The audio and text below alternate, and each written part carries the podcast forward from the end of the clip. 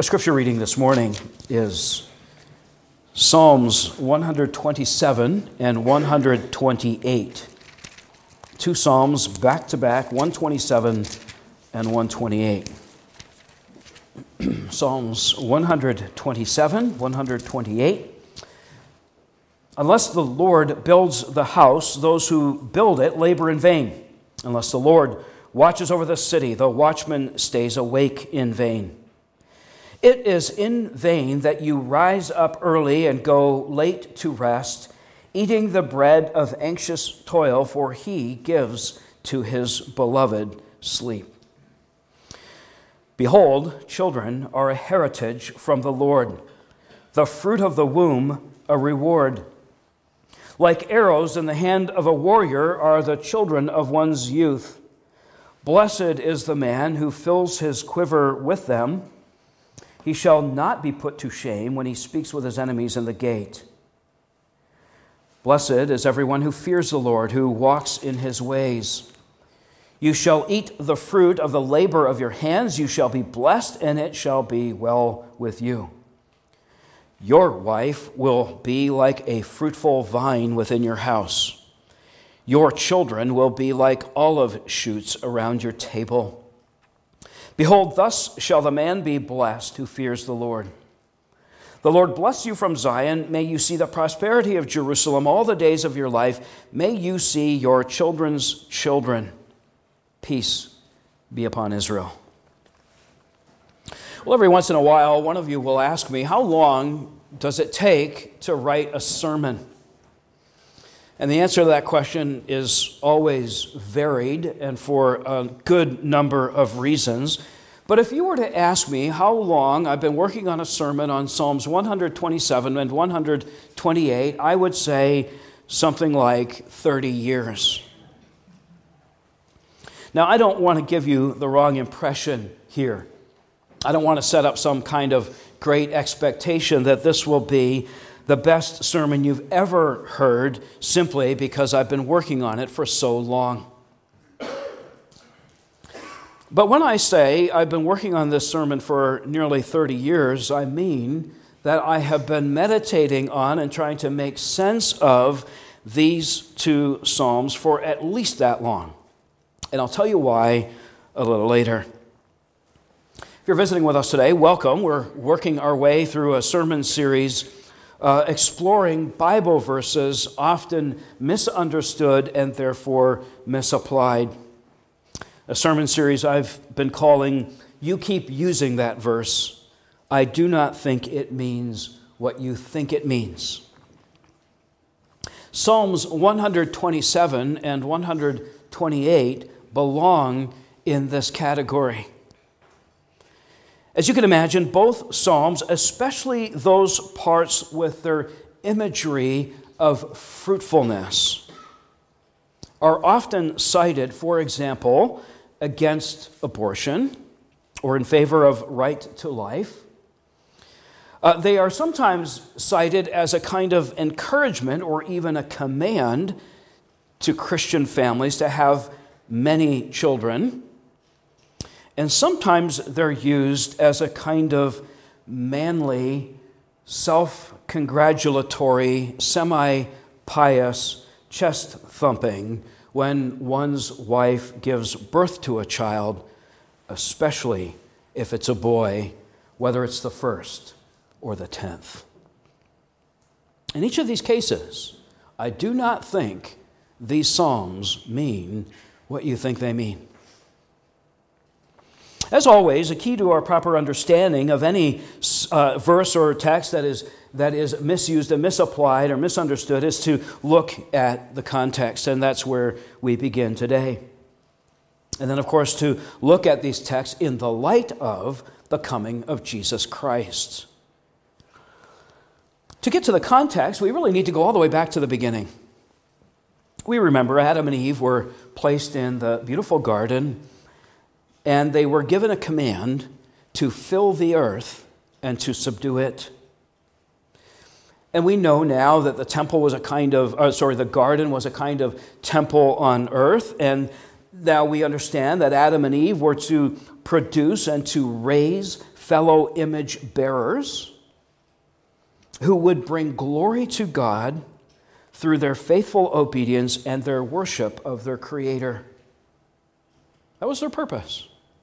Adam and Eve were to fill the earth, to subdue the earth, and to recreate image bearers as they bore the image of the God who made them, image bearers who would then bear image bearers all the way down, who would worship their Creator, the great God. And so you know, when Adam and Eve fell into sin, they were they had the curses of God applied to them, curses that included this banishment from the garden, and the promise that producing children would be painful, and that producing crops would be a perpetual struggle. And so, of course, death and dysfunction began to reign and to rule over the creation. They'd been placed in a land with a promise to produce much seed, and now they are banished from the land, and the production of people and even crops from the land is going to be painful, and it is going to be a struggle. And some of the manifestations of that curse of death and dysfunctionality include miscarriages the deaths of children in infancy, the deaths of mothers in childbirth, the deaths of husbands before they become fathers, the perpetual childlessness of widows. And then you fast forward a little bit and you remember that the same command came to Noah when he comes out of the ark after uh, the land had been purified from sin and cleansed of all other people who had been the source of so much sin. And it's like the ark gives birth in its own way to every form of new life to repopulate this earth. And then a little while later, God comes to Abraham and he chooses him. And what does he promise him? He promises him land and seed. He says, The land of Canaan, a land you don't even know about, but this land is going to be yours.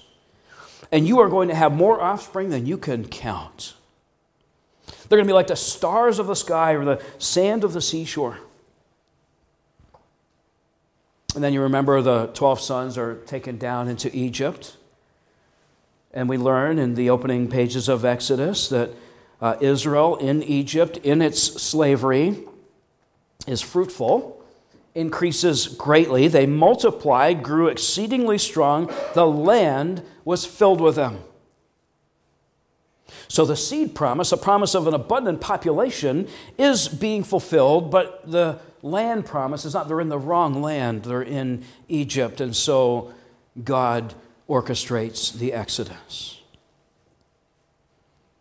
Now, fast forward to the people gathered at the threshold of the promised land and they hear this blessing from God through Moses that when they enter, each family is going to receive as an inheritance, as a heritage, a piece of the land. And the land would be divided and subdivided and distributed and given to each tribe and then clan and then family. And that piece of land would be held in perpetuity by that family, though always still, of course, understood to be owned by the Lord. The military strategy of God's people as they come to the land by God's design and with his blessing is there to wipe away all of God's enemies from the land and God was going to start over with them. He was going to repopulate the land with them and with their descendants who will enjoy the bounty of the land, including the harvesting of crops they didn't plant, the living in houses they did not build, the drinking from wells they did not dig. But the Lord is going to give to them the bounty of that land to sustain them and to please them, that they might flourish and multiply. And as part of God's covenant arrangement with Israel, it was uh, true that he says it, if they remain faithful to him, he will continue to bless them. And he will bless them with abundance and fruitfulness.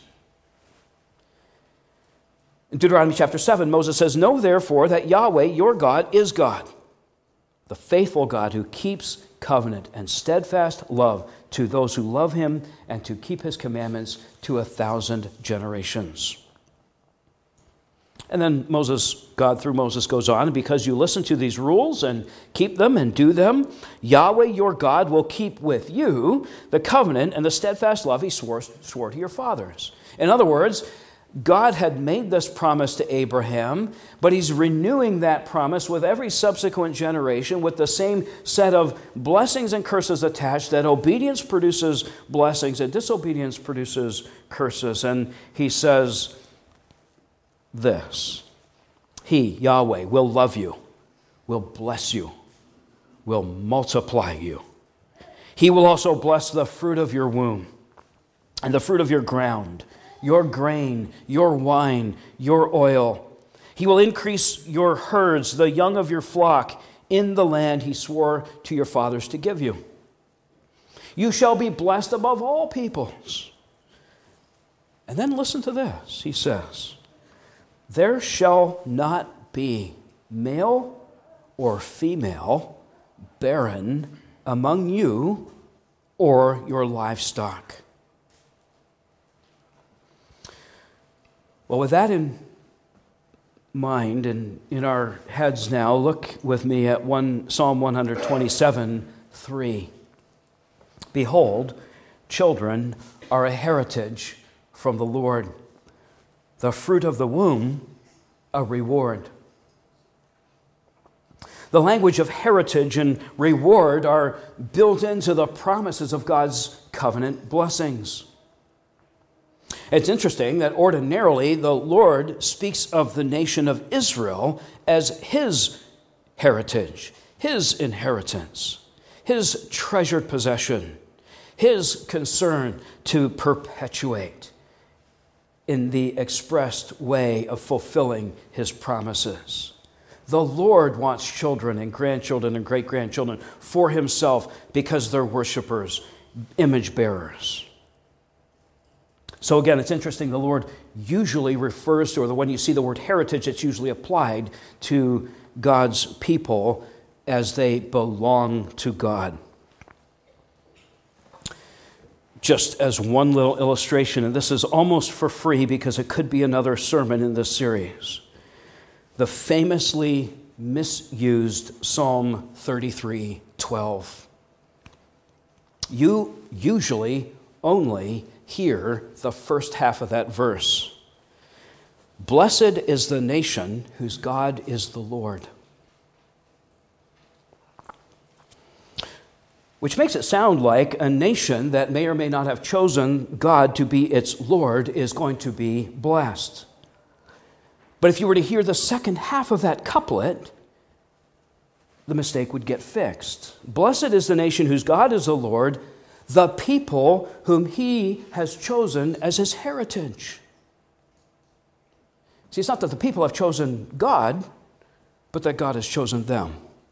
And who has God chosen as a nation but Israel? A selection and a favor he has not given to any other geopolitical nation since. The nation is God's heritage. And now God says, children are a heritage from the Lord. Well, the second challenge to the understanding, or the usual understanding of Psalm 127, is that both in verses 3 and 4, the word children in your English Bibles is actually sons, male descendants. And it's interesting if you step back for a moment and reread Psalm 127 and 128, and you realize the promises and the blessings here are given to the man. And the woman is only seen in Psalms 127 and 128 in terms of her ability to produce a lot of children. The word children here is sons. And the reason this is important is because sons in the Old Testament, what do they do? They maintain the family line. And as they maintain the family line, they guarantee that the land given to that family stays in the family. The land promised to the progenitor through his sons stays in the family. And an Old Testament believer has his identity wrapped up in his place in the land. And hopefully, that that land is a productive plot and that he can have a son producing wife, or preferably even multiple sons. And so, as the, son, uh, as, as the psalm compares sons to arrows, it's probably saying a couple of things. Defensively, arrows provide protection from being wiped out. But offensively, arrows are shot down the road, as it were, that they have a, a life beyond the archer's release of them or of their sitting in the quiver. And to compare a wife to a fruitful vine means she produces sons to sustain the family in the present, but also to provide for a continuing of the family line. To compare sons to olive shoots, for example, is not far from the imagery in Isaiah 11 you said of, of uh, uh, a, a, a, the stump of Jesse and a shoot coming out of that. That is, the stump is an old man, nearly done but a new growth shoots up, and that new son perpetuates and sustains the family name and line and provides hope for the future. You see, in other words, in Psalms, sons and sons' sons mean the guarantee, at least in the near future, of a kind of social and territorial immortality. You might even say sons and the ability to see sons' sons not only is evidence of long life, which itself is part of the reward, but the sons' sons continue that life. It's almost like a picture, it is a picture of eternal life. The land will stay in the family. The family name will not die out more image bearers will come and will fill that land, and in their obedience to God will worship the God who made them and who redeemed them and who planted them. So, again, there are Christians today who use Psalm 127 and 128 to, what, uh, to promote what might best be called unbridled procreation as if it is their job single handedly to fulfill God's purpose and design to fill the earth. Groups like these get this right children are a blessing from the Lord. Again, in a series of sermons where part of the concern is to be corrective, you need to sometimes say, but I'm not saying that. Children are a blessing from the Lord. You don't always see them that way. I understand that, but they're a blessing from the Lord. To say Jesus is king, sovereign with power over all things, is also to acknowledge that our God and Father creates life and ultimately controls reproduction. But notice closely, uh, notice how closely in these two Psalms the connection is made between God's blessings and fruitfulness. Notice that neither uh, 127 or 128 are commands, they're not imperatives. Go and do this. So, the ability to have many children in Psalms 127 and 128 is, is surely a sign of God's blessings in the context of the Old Testament and his purposes for his nation of Israel. And correspondingly, though not always expressed explicitly in our age, infertility then must be a sign of God's curse. You see, if we want to appropriate Psalms 127 and 128 and say children are a, a heritage from the Lord, the fruit of the womb is a reward, and we want to think of children as being rewards for some obedience, then the implication is if there are no children, there must be some disobedience.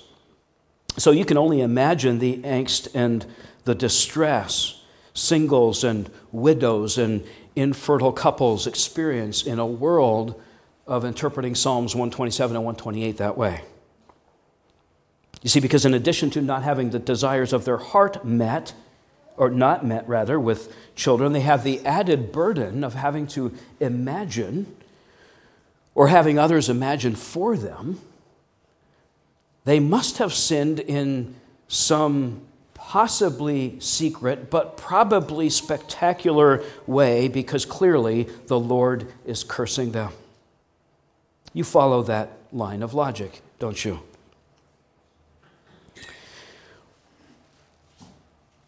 Now I'm going to tell you why it's been 30 years since I've been working on this sermon. A few years ago, Diana and I were in Canada on Mother's Day. And we did what we often do we worshiped at a church that we used to be a part of, and it's in a Dutch Reformed tradition where there are large families and many babies. This church has baptisms almost every Sunday or announcements of new pregnancies or births every Sunday. It is absolutely teeming with little kids. And just to give you a little picture here, this church is about four to five times the size of Trinity, very large church. And their nursery staff each Sunday is made up of about a dozen people, moms and daughters, caring for all their children. The day we were there uh, was a day in recognition of Mother's Day. Uh, the sermon and the congregational prayer that day were teeming with references to the promises and the blessings of many children, and there were as many citations of one, Psalms 127 and 28 as there were kids in the building. Just filled with references to fruitful vines and olive shoots and arrows and quivers and blessings and rewards. After the sermon was over, I, uh, because it's a Dutch church, they have great coffee, so I made my way over to the coffee line. and as I was there, a young woman approached me, and she was visibly, but quietly, weeping. Now, it turns out I had met her roughly 10 years earlier when she was in her mid teens and Diane and I were in our mid 20s. But as she approached me, I didn't recognize her, and she clearly knew me, and she clearly remembered more about me than I did about her. She made a beeline to me with tears in her eyes because she remembered a conversation we had had 10 years earlier that I had long forgotten. Tears pouring down her face, her first words to me were, how do you and Diana do it? And I was confused. I said, Do what? And she said, How do you and Diana make it through a day and a service like today? I was entirely caught off guard. I still didn't know what she was really talking about, but her pain was so visible and palpable. I pointed to the chairs along the side of the room and I said, Let's go and we'll talk. Well, it turned out she and her husband had been married several years uh, earlier, and they were not able to have children. And she remembered from a conversation Diana and I had had with a small group of people of which she was a part and which I didn't remember, where we had shared our struggle with infertility. And she lived in this world. We were long gone, but she continued to live in this world. She worshiped in a world where Psalms 127 and 128 were chronically misunderstood and misapplied.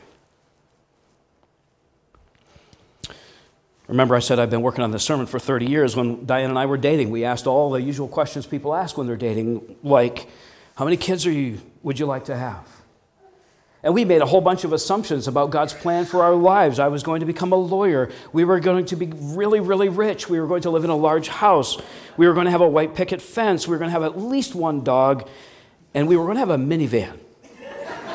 and the reason we were going to have a minivan was because we were going to have at least five children. Well, no, no, no, no, and no. I looked at this young woman and I asked her this question. I said, How many of the references in today's sermon or in the prayer relating to the Lord's blessings of many genetically related children, of large families, of fruitful wives, how many of those quotations came from the New Testament?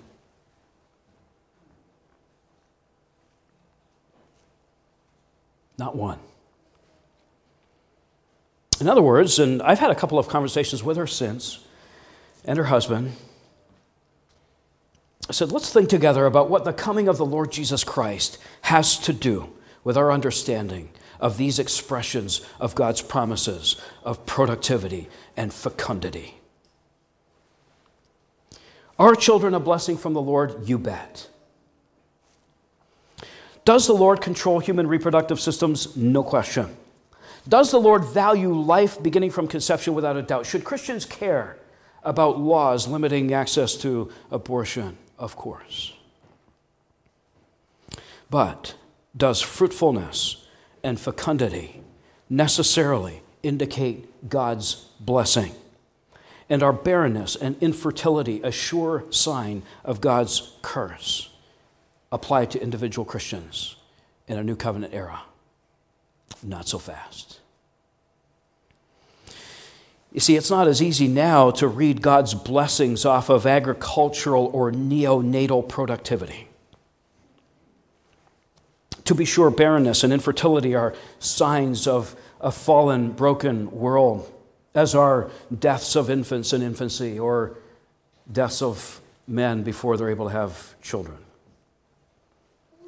And in some sense, all this was already true in the Old Testament. Think of the many times the Lord chose to use his power and his grace to display those in bringing about life through those who were previously unable to bear children, or those who defied every expectation of becoming pregnant. Those people would have assumed must be living in some kind of sin because they couldn't have children. Think of Sarah, Rebecca, Ra- Rachel. Hannah, Elizabeth, and, of course, of Mary, the mother of our Lord. But notice how the promises of God to Abraham and the command given to Adam and then to Noah, the commands to fill the earth and subdue it, the promises given to Abraham that he's going to give them seed and a land, how those are reshaped and fulfilled in Jesus Christ. No, we know now God's primary purposes of land and seed are focused not no, no longer in the nation of Israel, in that little geopolitical slice of land in the Middle East, but God's blessings are poured out onto the church in its worldwide, global, international, multilingual growth. In other words, the Lord is growing his people uh, not only through the birth of covenant children, for which we give thanks and which you will see on display today. Not a son, but she'll do.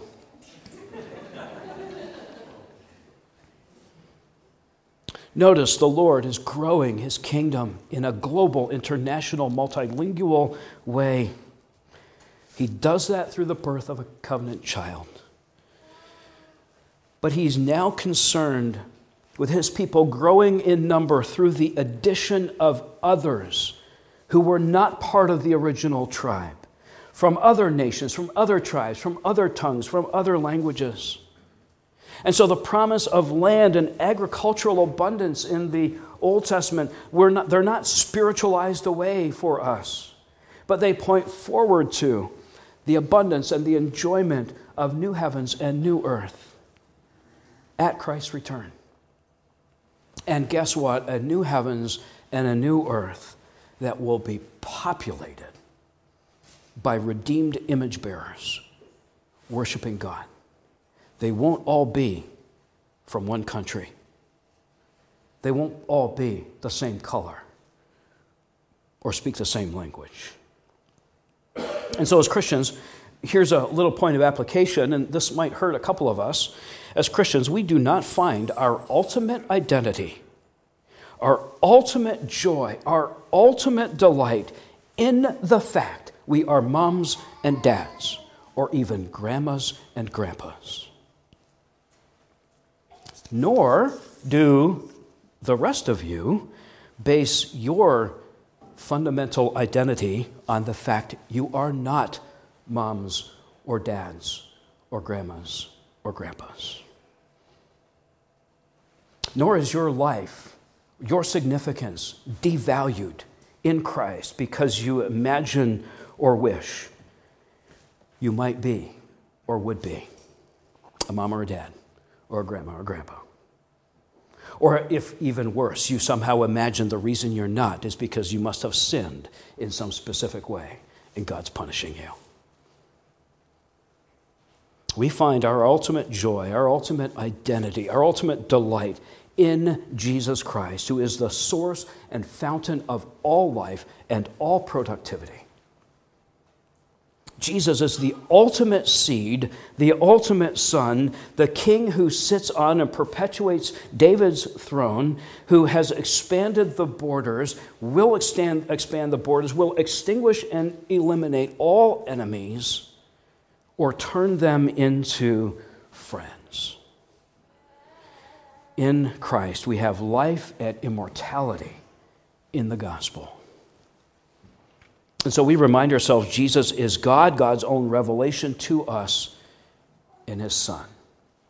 And that means Jesus stands before us and recites the Psalms 127 and 128. And he can say these Psalms point to him, they are fulfilled in him. In other words, Jesus is the man who sits at the head of the table and looks out And he looks out at this table filled with celebrants. In a new heavens and a new earth, a table that extends forever, really, because there are numberless descendants. Jesus is the one whose quiver is full of arrows, the whose children are like olive shoots around his table. And Jesus is the one who says in Hebrews chapter 2, as he looks out, says to his father, Behold, here I am, and the children you have given me. Let's pray. Father, thank you for the comfort and encouragement of a corrected way of thinking through Psalms 127 and 128. Thank you for the challenge before us to increase in number and to multiply disciples and worshipers through our gospel proclamation, thank you that there are those who continue to raise up covenant children to carry on and to add to the number. Father, thank you for giving comfort and encouragement to those who have experienced a great deal of pain as they've read these or had them read to them in ways that are no longer true receive our thanks as we appropriate these promises and blessings for ourselves, as we see you at work in accomplishing your purposes in faithfulness, in your faithfulness and commitment to your covenant promises. Now in Jesus Christ. Receive our thanks. Hear our prayer we offered in Jesus' name, and God's people say together, Amen.